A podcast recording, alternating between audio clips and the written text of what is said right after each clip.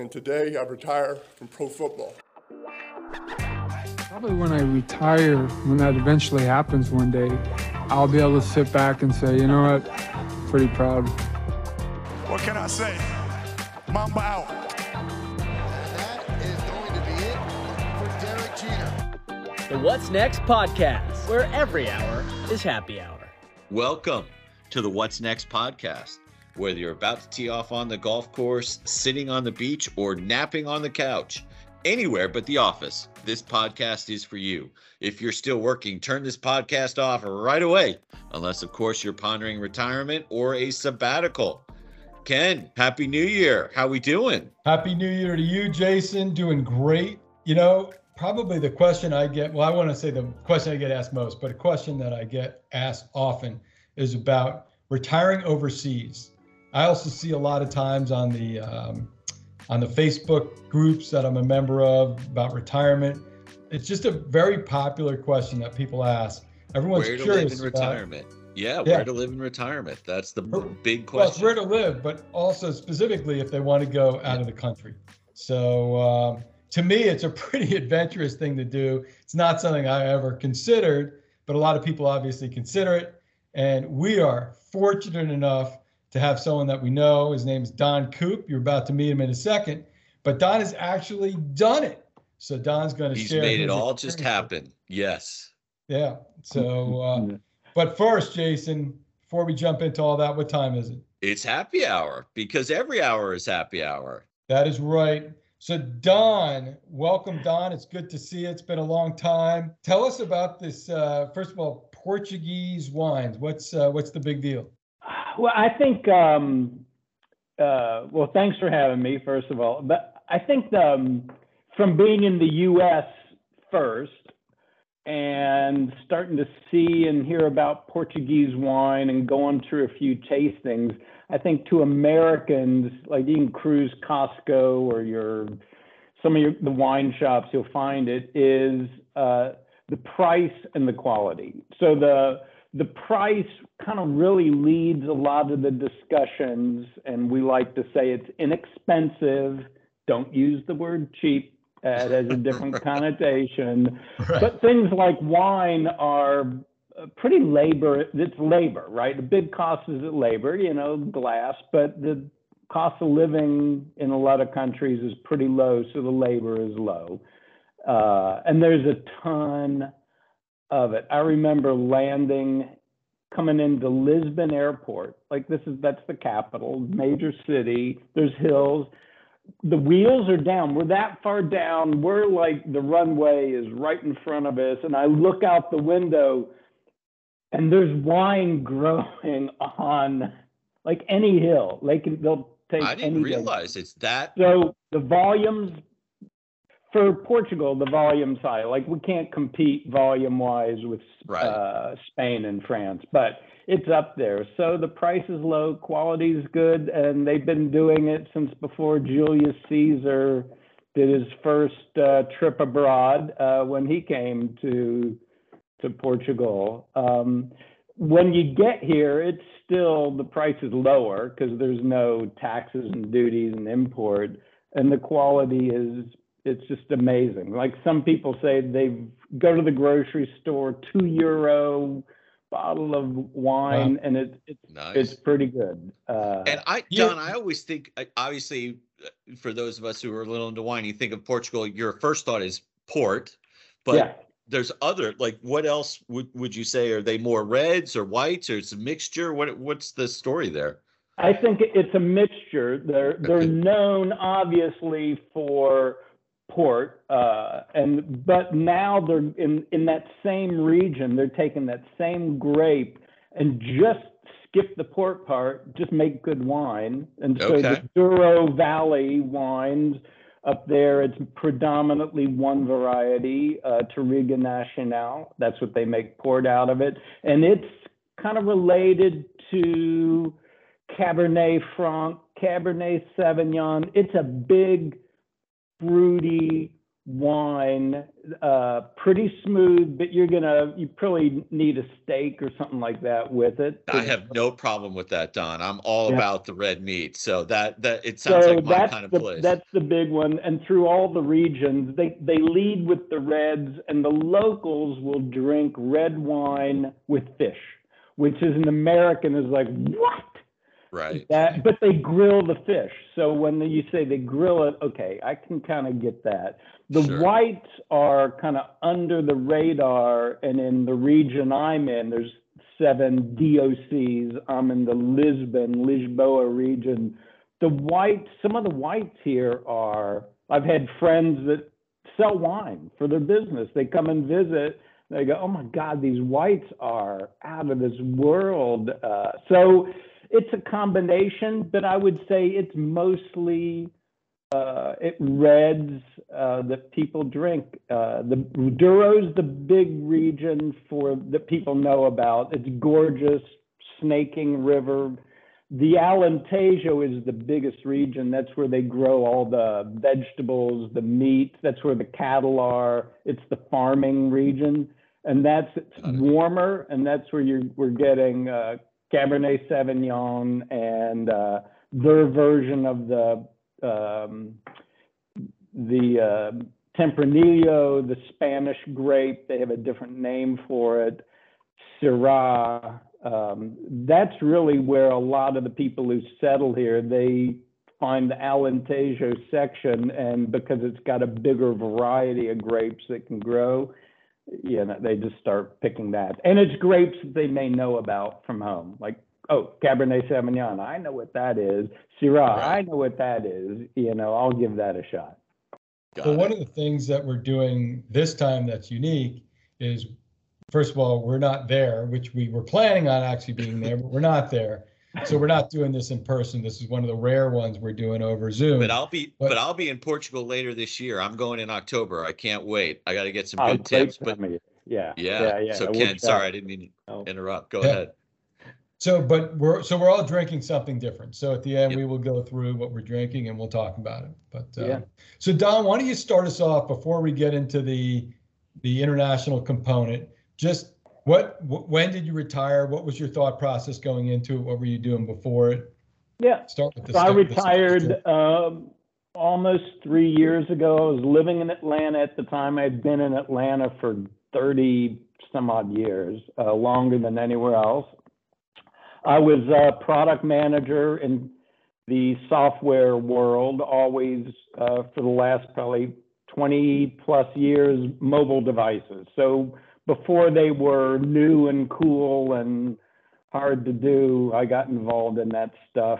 And then that's really where I focused through, you know, really big software companies. And then finally ended up in a, a company that eventually was based in Atlanta that was involved in uh, banking, retail, and hospitality, restaurants, software. Uh, And it was like finding CompuServe again, too. And thirty, forty years ago, they were one of the first CompuServe customers, as uh, Ken and I go back to, to those days. So that's what I was doing. We had decided in a few years before to move somewhere to Europe, probably Spain, because we kept living there. We lived for three months one summer in a little village in Spain and said, as an experiment, but yep, we can do this. Uh, don't miss my house. Don't miss any of the stuff there. Out of sight. Don't miss your kids? Miss, well, my kids were with us. My daughter ah. was in Madrid doing study abroad for the summer, and my son was in Granada taking Spanish class uh, ninety minutes away from us. And we said, you know what? We'll do work abroad. Uh, but it worked. It, it made the cut, and we were able to tune into what we want and don't want. So then we said, okay, Spain's it. For an, Americans, we hear a lot, it's Spanish. It's kind of an easier language. It's warm. And we said, we'll go. And then pick out, we went the next year. My wife had a conference in Malaga, and we extended that to look at couple more cities. We didn't want Madrid or Barcelona. We wanted something like the Valencia size, and that was it. Came back to the U S, intensive Spanish classes, start applying, look at the requirements for the visa. And then a coworker of hers said, uh, have you thought about Portugal? Because uh, it's easier. Portuguese, the Portuguese country is more open to immigrants from especially U S, Canada, et cetera. And we said, well, that's interesting, because while we were living for a summer in, in Spain, we came over here for a week. Um, and it was the night and day. I mean, it's the same peninsula, but the Portuguese people are just very friendly. I remember I, the analogy is you try to make chit-chat in the cab in Madrid, and I know some words in Spanish. It's not like they have no idea what I'm saying, but they don't become your friend to talk about things right. that quickly. We get in a cab in Porto to go out to a restaurant, a seafood restaurant. Uh, we're talking the whole way. He's talking about sailboats. We're talking about everything. The cab driver. We get out in English. That's the other thing about Portugal is the highest percent of second language Uh, knowers, people who know it in Europe. He gets out, and I thought, why is he getting out? I don't need him to open the door. He's getting out because he's giving each of us a hug. We've never met him.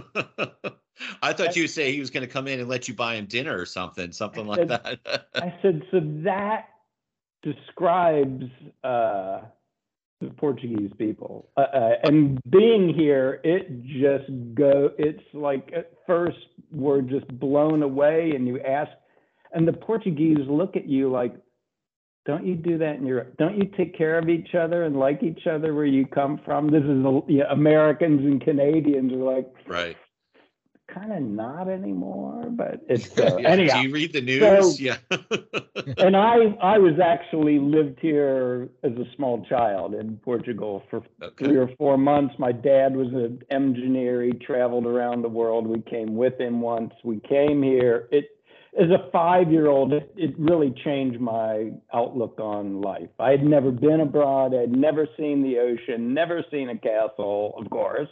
Never right. seen eaten sardines. I ate those as a five-year-old and loved them. And I looked at my wife. I said, of course, like the six-year-old me wants to know why it's taken so long to come back. So we start the process, then COVID happens, and we have everything done, but the final requirement is a one-year registered lease or home purchase to get the visa. And we can't go visit any place. We have to like look online, and uh, we finally found this place in Nazaré, and we're done. And it was COVID, so not a lot of applications, but we got approved in five days. Five days later, I get an email, and I had started to cry. I had said, we were there. That's crazy. Yeah. It's like the second time is like a few months before the financial planners ran the numbers in front of us, and it's like, you can do it. I go, oh my God, I worked my whole life. I never thought I could do this. I can do it.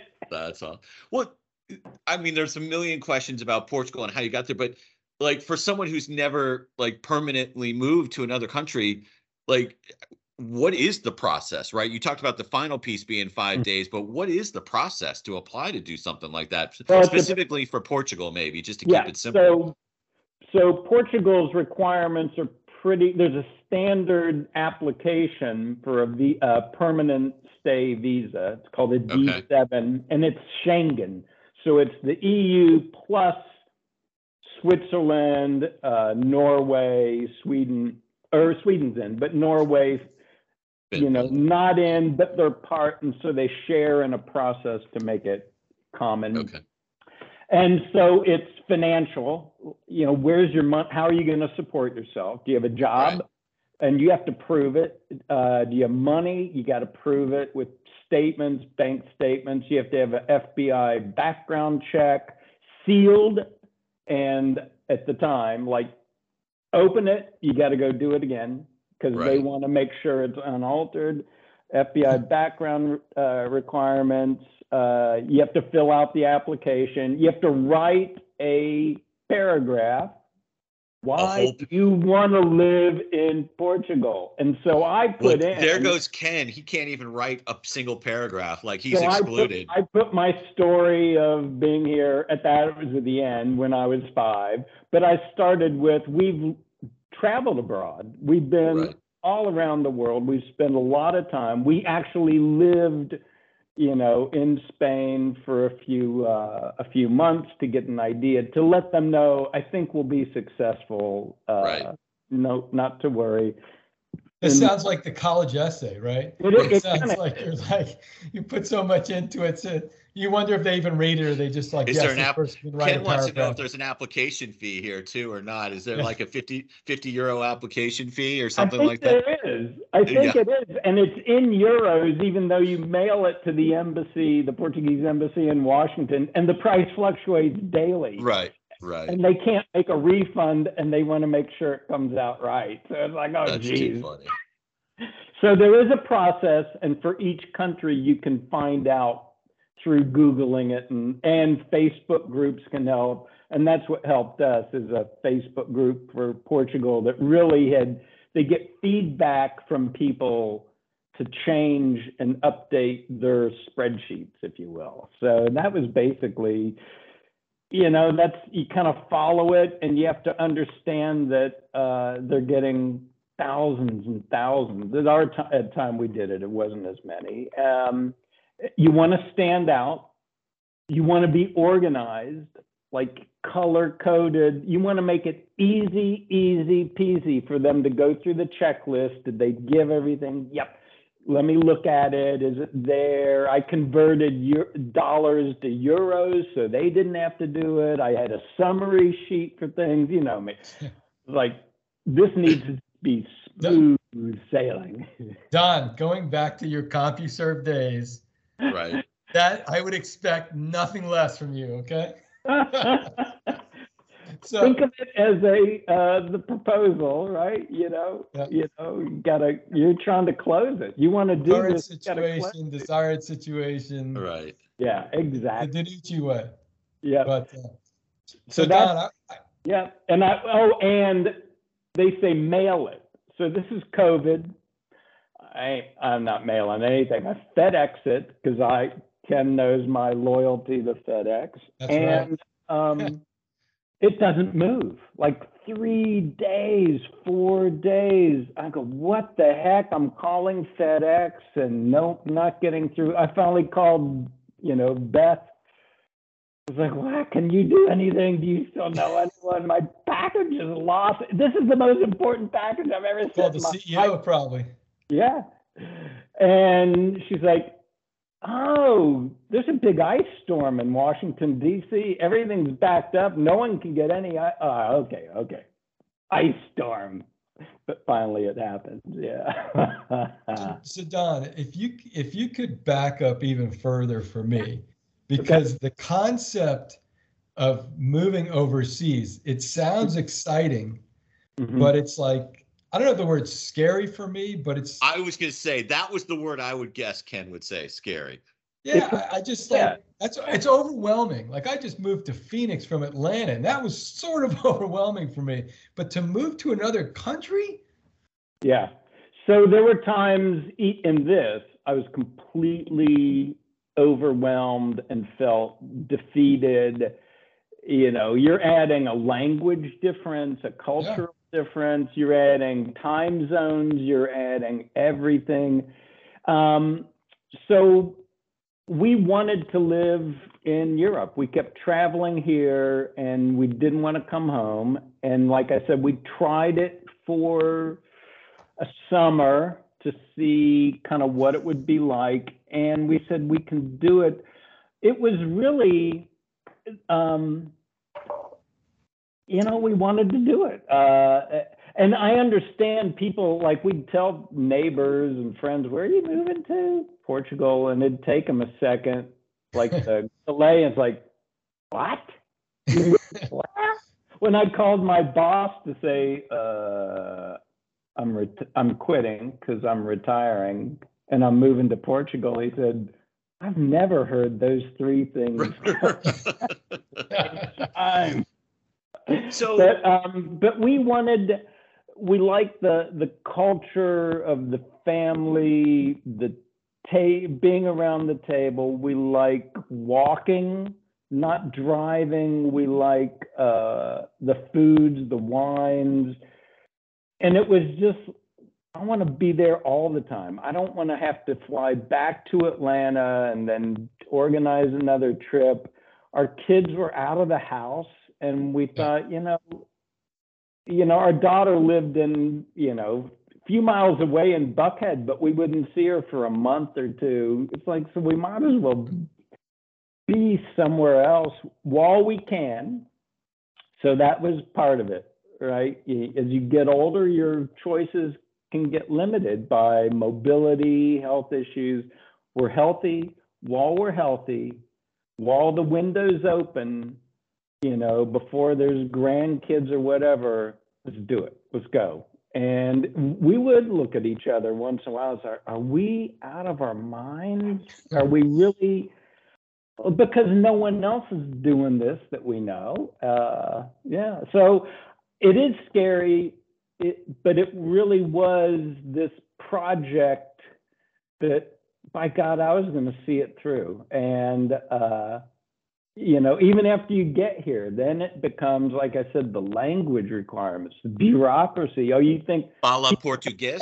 French bureaucracy. Yeah. Oh, no, the Portuguese, the French have nothing on them. Love them, but stamping pieces of paper. They Do you love speak it. Portuguese now?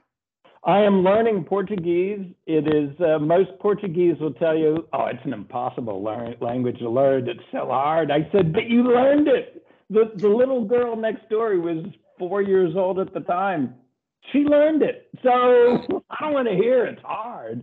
And I have a friend who said, do not let that thought that it's hard enter your brain. That you, in life, you're not going to make any progress once you put that thought in your head that it's uh, hard. I'm learning Portuguese. You can live in a lot of places in Portugal uh, and speak English. They have the highest percent of English speakers. Uh, they also speak Spanish and French pretty fluently, a lot of them. Um, right. And it is difficult. It is ranked as one of the more difficult languages to learn. It makes it easier for them to learn other languages, is kind of the way that works. But I'm learning because I don't want to be two things, that guy, that American, that foreigner, that whatever. Who's the Ken. You don't want to yeah, be the Ken. Yeah, yeah. Yeah, there's enough foreigners moving in uh, and the locals, you know, it's not, it's just not polite. You need to learn some words, and I need, I want to learn more. Then the second is, I really want to talk to them and hear what they're saying about the world, life, the food. What I really, I feel like that's beyond me, and it's isolating for that reason. There's tons of expats here, and the common language of expats, which is good for Americans and English. Canadians, is English, right. right? They know that not everyone, no one learns Swedish in the world, no one. So they learn English, and the same with the French and other, well, yeah, they know they need to learn English to get around the world. It's the common language of business, yeah. yeah. And how long have you been there now, Don? We uh, are coming up on three years. Three years. We we got on the airplane on Cinco de Mayo in two thousand twenty-one. Couldn't have a beer or a taco because every all the restaurants in the airport were closed. So right. It was COVID. So, so we, we we now know like your pers- perspective on them and how welcoming they were, and it's a great yeah. story about the cab driver. What do you think their perspective on on you is moving there and, and not not speaking their language um, and, and their perspective, I guess, on Americans that are coming there? Um, it depends uh, on what business they're in. So a lot of the, there, many of the younger people, the people who are in the hospitality business, people who are in real estate, the people who are in building houses, the people who teach language, second English, they know this is good. It brings new money in, brings new people in, and this can work.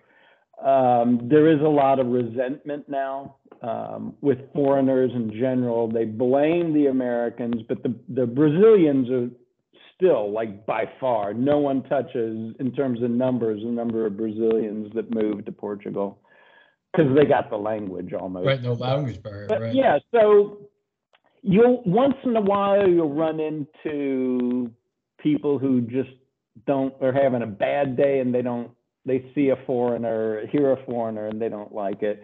In general, uh, Portugal is opened, they opened up the world in the early fifteenth century. They were the first explorers. They are used to, from that time on, people from other countries walking around Lisbon and the bigger cities. That was just part of their world, right? They they were the first to get to India from Europe. They were the first to get to Japan and China. Um, so they're kind of used to that part of it. Um, they,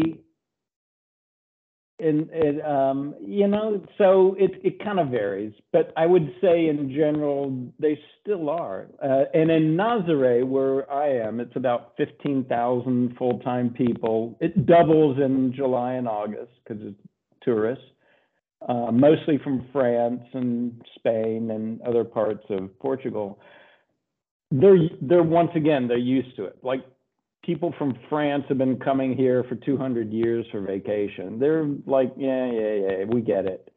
I'd say, and for the most part, there's, yeah, everyone's fine. Um, here they understand, in smaller towns, you're going to have a whole different perspective. In Lisbon and Porto, in Coimbra, the three bigger cities, you'll just disappear into the word work for sure. Like, they're, they don't even bother. So what's a day in the life? Like, give give us a day. Well, so, uh, you know, the thing about moving abroad is it's, it's kind of a, and talking to other people who move from Germany or Sweden or wherever, it's kind of a reset button. You're allowed to be who you want to be here, and you're, because you're not bringing your friends and family with you. So people go through a little bit of, uh, you know, Casablanca movie kind of reset. Uh, we all hang out. Uh, at beginning, we all drank too much. We're out too late. Um, but you can do what you want to do. So, yeah, and I may have been doing this stuff in Atlanta, so I'll preface it with that. But I'm I'm as busy now than I was working, almost as busy. I do have the the luxury of limiting it, but it's things I want to do, and so that's a beautiful thing of retirement. It takes a little while to figure some of this out. But once you kind of hit the stride and you get some feedback, you give yourself feedback, it's like, oh, yeah, I've always wanted, or I never knew. So I stay, we stay busy. Um, there's not, and some days it's like, you know, it's too much. Can't say no to things. Uh, we have some friends that are, they're retired from another country in Northern Europe, and they joke, they go, we have a two activity a day limit. We're retired. We want to have fun, not stressed out of getting from one thing to the other. So I, I take two Portuguese classes a week. You know, okay. I go to one on Thursday, one Zoom on Tuesday, because I'm kind of at the level where I think a big push I can get over and be conversational. I, uh, I go to a, the senior university. Every town has something called the senior university, where for five euros a month, you can take classes in pottery, poetry, ceramics, all in Portuguese, mostly in Portuguese. Ceramics they do. But I take a music class. I learned to play this little tiny instrument that was the ancestor of the ukulele called the cavaquinho. Right. I am the two things. The only person that they've never met, because they all started kindergarten together. Some of them are cousins. They've known each other, and they're my mid sixties. This stranger walks in, and it's all in Portuguese. Right. There's one guy who knows some English who sits next to me. It's all, and that's, I knew that going in, because I thought, okay, I'm going to hear Portuguese. I know how to play instruments. And this will help me learn it and have some fun, meet some, and it's it's all of that. I come back as like, you know, I look up like I'm, and I look up and they're all staring at me. What's the American doing? And a couple week a couple weeks ago, I'm playing and singing these folk songs that they would all know, right? From the time, and I hear stop, stop, stop, stop, stop. That's stop is stop. For Portuguese for stop. They use the same word, thank God. And usually it's me, Don, Don, Don. No, he said uh, in Portuguese, Don speaks English. He's singing the song in Portuguese. And they're all like, ah, he's singing in Portuguese. And they then we start again. And now they're singing louder and with more enthusiasm. I got home, I go, they heard me singing in Portuguese. So anyhow, I do that, uh, exercise, run, you know, it's a very, you can, we can spend weeks without getting in the car, pretty much, walk to everything, buy the groceries, you know, I'm leaving some things out, but uh, it's, it, it's, it's pretty amazing kind of the, the stuff that we do. It's, we've, it's been, and then the friends we've met, so we we're looking to buy a house. We started rent when we got here, we were renting and couldn't find anything. And we had made so many friends, all expats pretty much. And we were like, eh, I don't want to leave. Like, I like these people and I want to hang out here. So there's social events and that's, you know, all that. We have carnival starting, but I'm leaving some things out. But, you know, then there's the day-to-day stuff like moving money and crap like that. You still got to clean the house. Right. You still got to get new tires on the car. You still got to go to the grocery. That's the well, difference between vacation and retired. You still got to do some things. But well, well, you know, Ken's dying to know one thing about daily life there. If you had to go to one place for lunch, what is your go-to lunch place and what do you have for lunch there?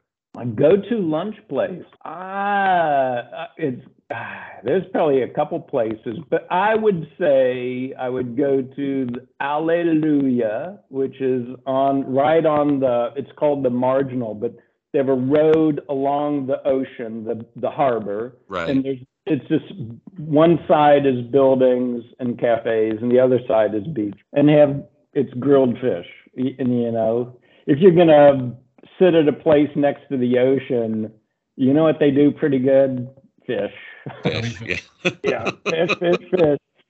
So, and and we, you know, we know the owner. We've gotten to know them, the waiters. He keeps the same waiters for a long time, which in any place in the world is not common. So you got to be doing something right. And, uh, it's just every time I go in, it's great. And it's, you know, we think it gets expensive because we've seen the inflation happen. But people who come straight from the U S go and they go, really, this is it for all of us?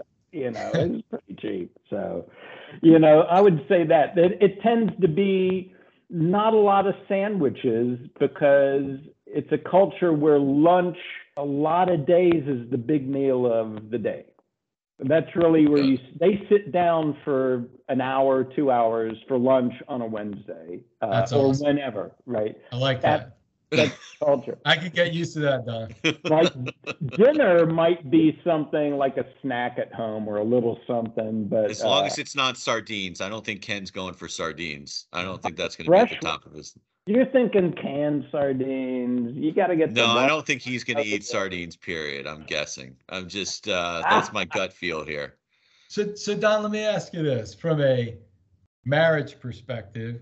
You yeah. and Carla go there, and you're sort of thrown together because you both speak yeah. English, right? And you're trying to yeah. figure it out.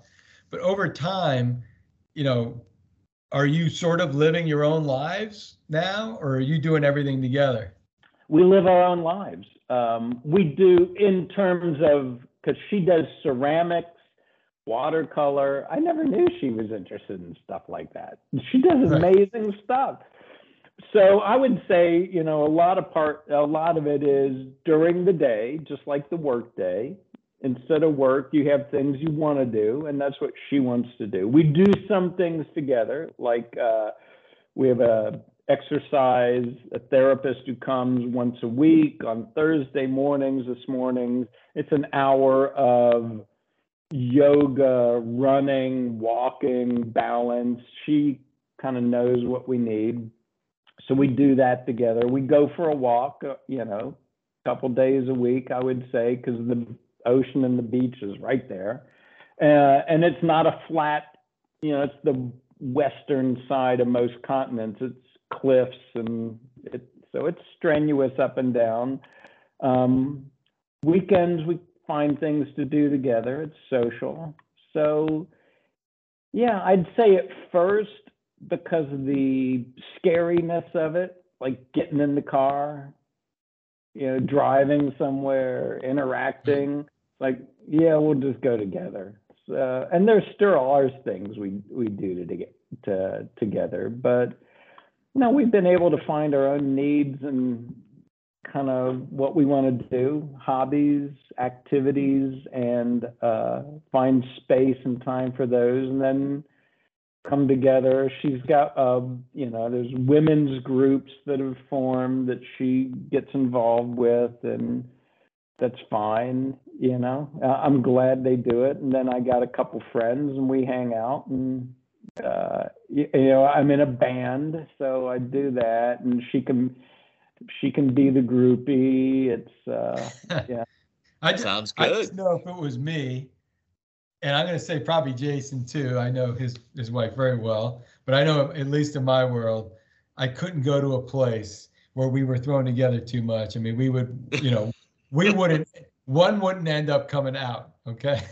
Well, you know, it it is, so it's a big adventure. It is scary. It is all of those things. It's a different world, and um especially at the beginning, like uh, we had to really help each other out. And she was working, so she came over and kept working. She went right to set up the laptop, boom, she's working, and I'm out doing all the bureaucracy and the shop. I'm the one who learns how to go to the grocery store and the markets. And she, one morning, she's like, where are you going so early? It's like eight thirty or eight. I go, I'm going to get bread. She said, why do you have to go so early? I said, because when they run out, they run out. This is not America. And I said, on Wednesdays, they got the cornbread.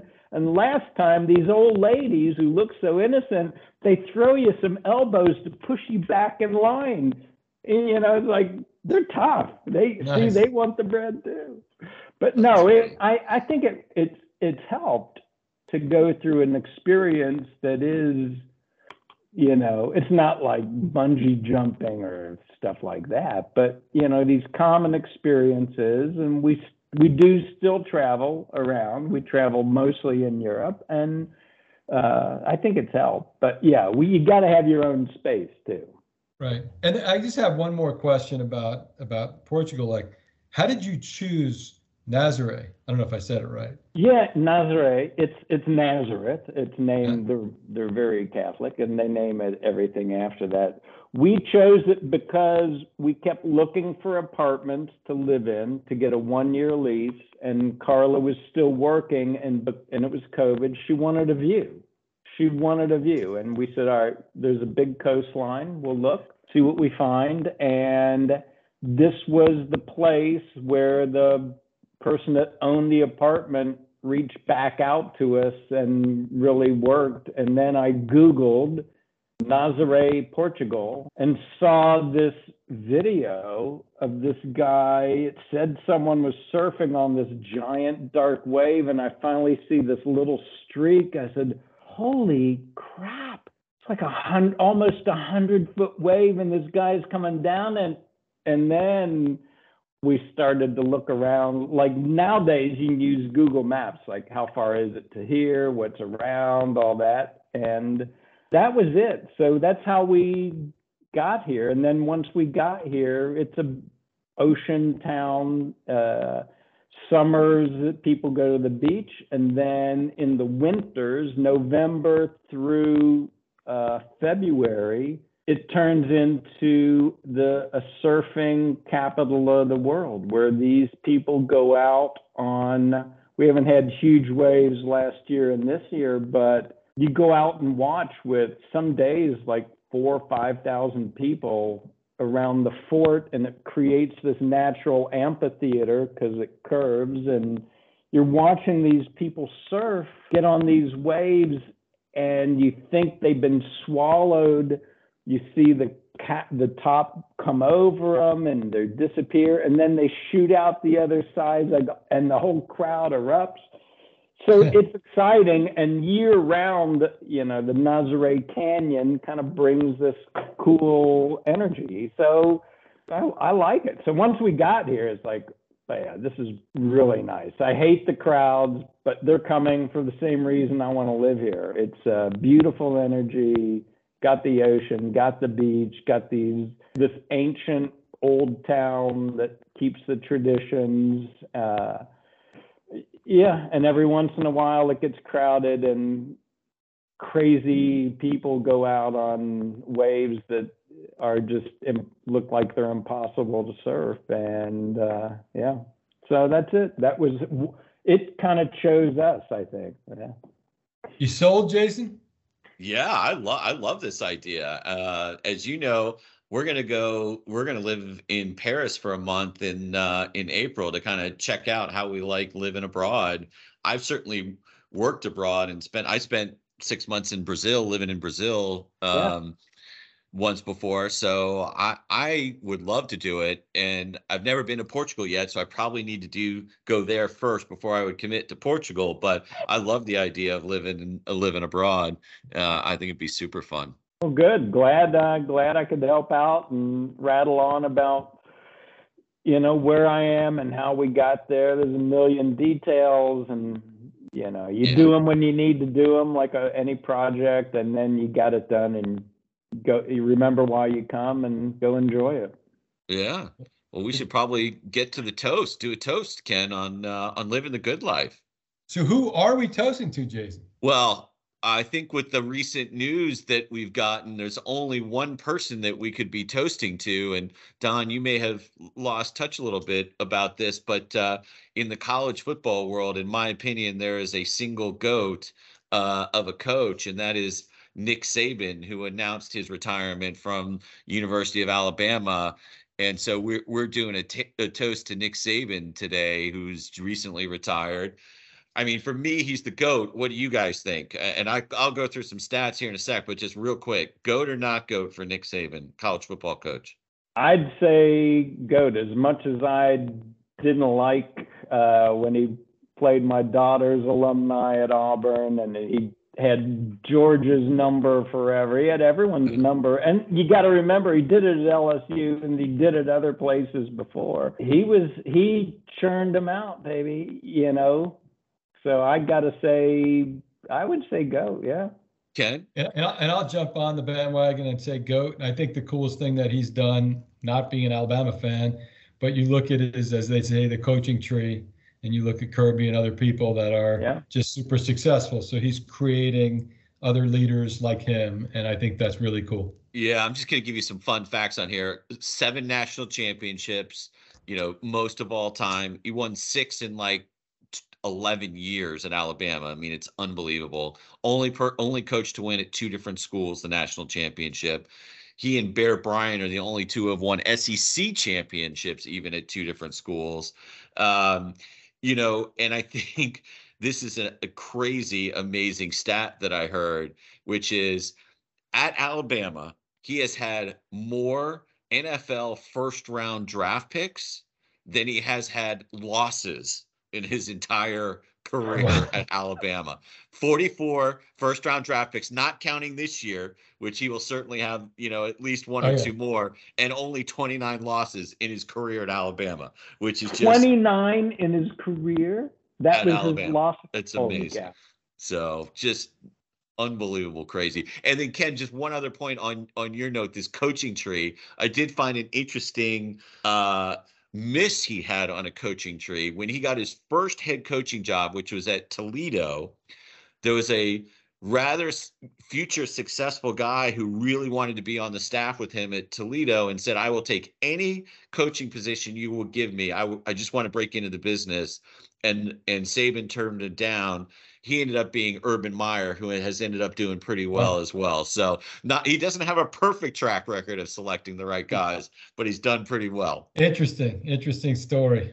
Well, here's to Coach Saban. Yeah, and, uh, cheers. So we're all drinking something different, Don. What are you? What are you? What are you drinking? I'm drinking a uh, Alentejo Red. It's a mix of uh, Cabernet Sauvignon, Syrah, Aragonese, and Alicante Bouchet. So the Portuguese do like to mix up their wines. So you said price, price is a, a, a you know a good thing for them, like inexpensive. What is uh, what does a bottle cost you? Less, probably four euros. Like you know, when you get to four to five euros a bottle, you're that's a special occasion almost. Wow. Seriously, ten to twenty. Like I, I know people who won't even go there anymore. I said in the in the U S thirty. thirty was like an average twenty to thirty. That was my yeah, range. They crazy. Lock that twenty euros. It's in it's like in a special case here. Nice. Ken, what do you what drinking? Do you got, Jason?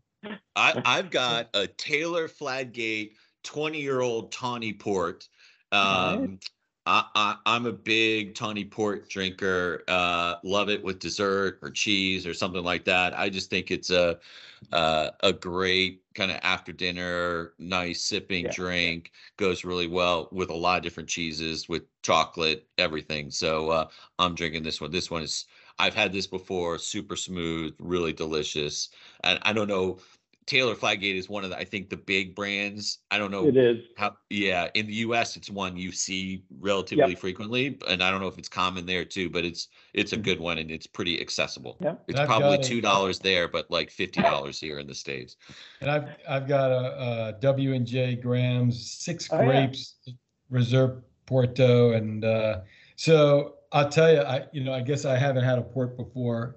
So I didn't know what to expect. I didn't Sweet. Know that it was any different than yeah. a regular bottle of wine. We actually started it last night and had a friend over. And uh, I'm a I'm a low sophistication wine drinker. I enjoy it, but I don't know what I'm doing.